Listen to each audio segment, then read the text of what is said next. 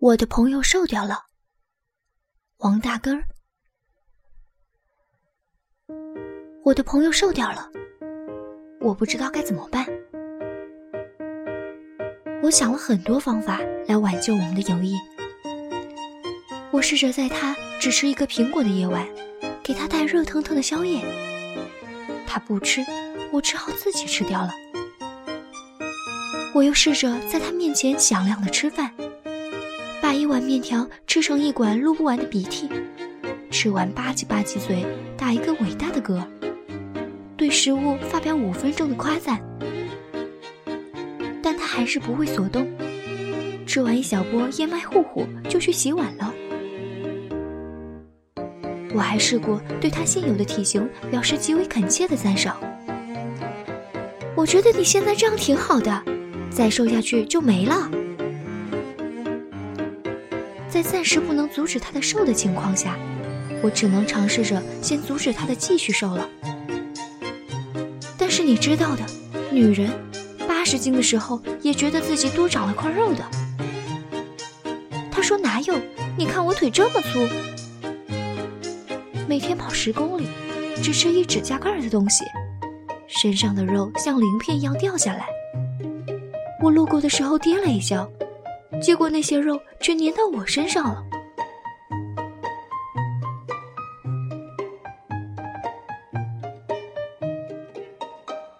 两个人的体重不在一个数量级，还怎么做朋友？跷跷板都玩不了的。我以前有过一个朋友，三十五公斤，一袋大米那么重。我们逛街回来，看到一条跷跷板。他坐上去招呼我去玩，我一屁股下去，他飞上天了。很多年过去了，还没有落下来。中途大概是星辰大海。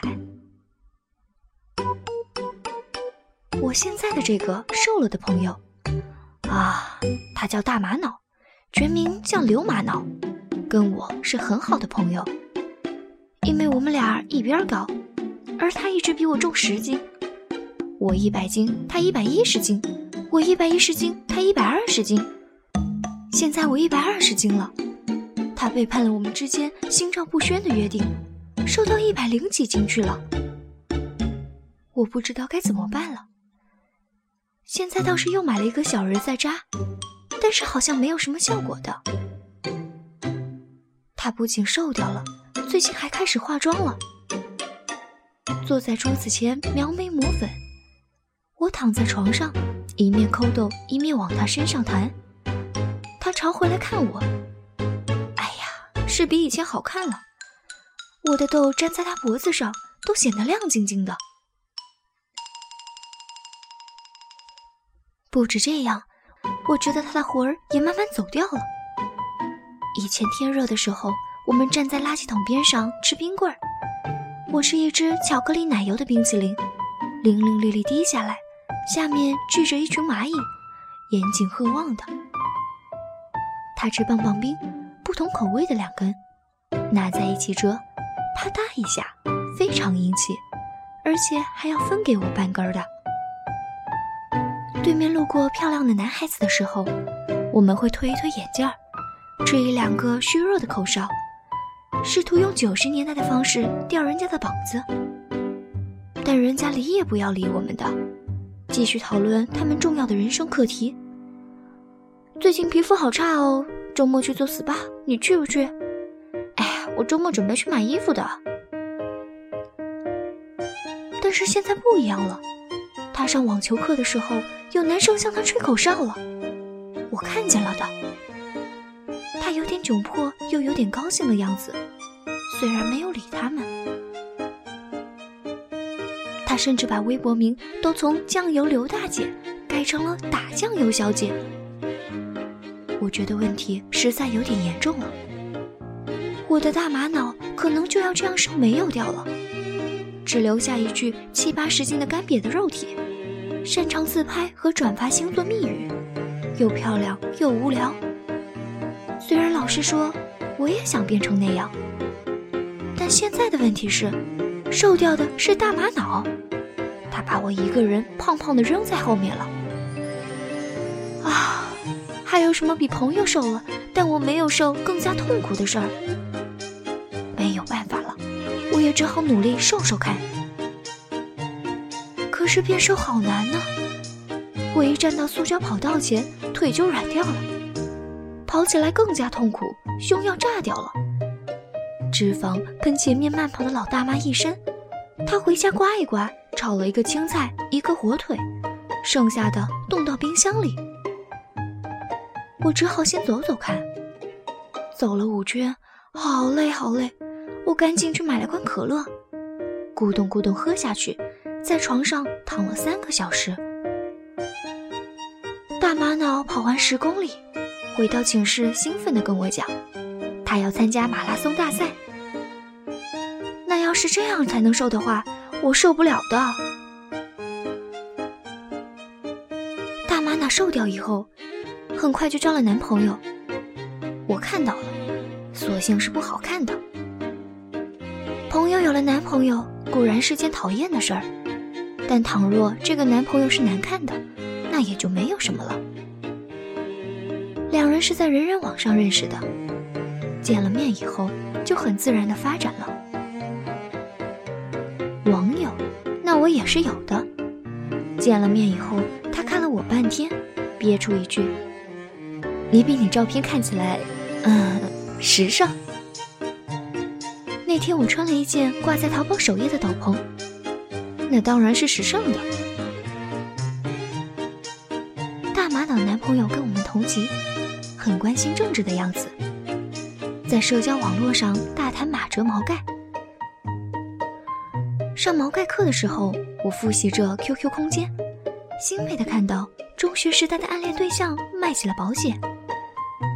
老师喊我回答问题，我一愣，索性刷到了大玛瑙男朋友发的五百字论社会主义价值观，就照着念完了。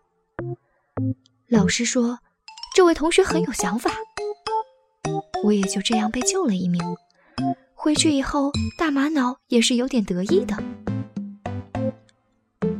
朋友，那我当然也是有的，只是不很屑于向外说。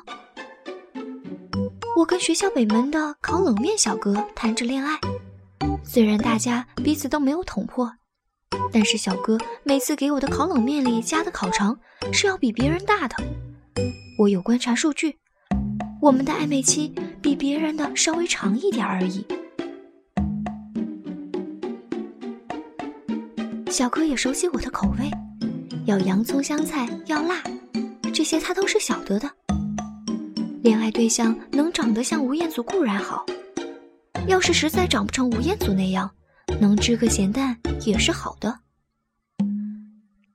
我跟小哥谈恋爱这事儿，谁也没告诉，大玛瑙也没有，他就知道我每天晚上七点必往北门跑，他还以为我只是饿。其实我是约会去的，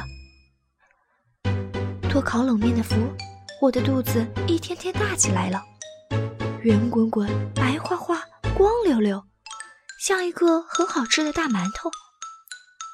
我有点快乐，爱情的结晶。大玛瑙不太懂我每天对着肚子的傻笑，他单纯的以为我疯掉了。我越来越胖了。而大玛瑙越来越瘦了，她好像翻到了男朋友前女友的照片，非常非常瘦，走在路上就像一双活的一次性筷子，没掰开的那种。男朋友说话太直，有一回跟大玛瑙说：“我前女友有回差点就被风吹跑了，还是你好结实。”大玛瑙得失心了，也憋着劲儿的要瘦。现在一口饭都不吃，每天从北京跑到河北，再跑回来，一张脸铁青，活人。这样下去当然也是熬不住。我去北门会我的冷面情人，他也鬼使神差的跟过来。我要一份烤冷面，他也要一份我要加一根烤肠，他也要加一根天杀的烤冷面小哥，给他放的烤肠。竟然比给我的还要大！饶是我成熟女性有涵养，没有当场发作，拎着烤冷面就回去了。那一份烤冷面，大玛瑙就吃了一口，就扔掉不吃了。吃掉的那一口，还去厕所抠着嗓子眼，哇啦哇啦的吐掉了。我和烤冷面小哥的关系变得很紧张。最近他的摊子前有很多人，都是很瘦很好看的女生。小哥很尽心尽力的给他们做着烤冷面。我想他们中很多人是吃不完一份烤冷面的。等得久了，我就有点不耐烦起来。看隔壁的麻辣烫小哥那里清闲的很，我就去买麻辣烫吃了。麻辣烫真好吃啊！这样想着，我就跟烤冷面小哥分手了。去北门买宵夜的时候，要先在他摊前伫立片刻。等他抬头看我，我就从鼻底哼出一声来，再扭扭头去买麻辣烫吃。大玛瑙后来变得很瘦很瘦，要飞起来那种瘦。她男朋友好像还不知道似的，整天给她做人工呼吸，一口口气渡进去。大玛瑙看起来就有点浮肿，因为是充了气的。但是后来男朋友也没有掉了。进了一个新的学期，男朋友说要考研，不能谈恋爱了。因为说的非常诚恳，大玛瑙没有办法，也只好答应了分手。回来在寝室里哭，我劝他说：“别哭了，反正他那么难看的。”大玛瑙哭着说：“就是。”又抽抽搭搭的掏出手机给他发微信：“妍，我们一起考行吗？”立刻收到回信，对方开启了好友验证，您还不是他的好友。大玛瑙哭得更不像样了。隔天看见男朋友挽着一个胖大的姑娘，姑娘虽然胖，但又很艳光四射的。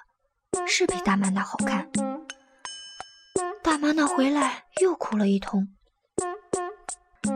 按理大玛瑙这回总该胖回来了，我很期待，张开怀抱等在那里。但是没有，他还是瘦，越来越瘦。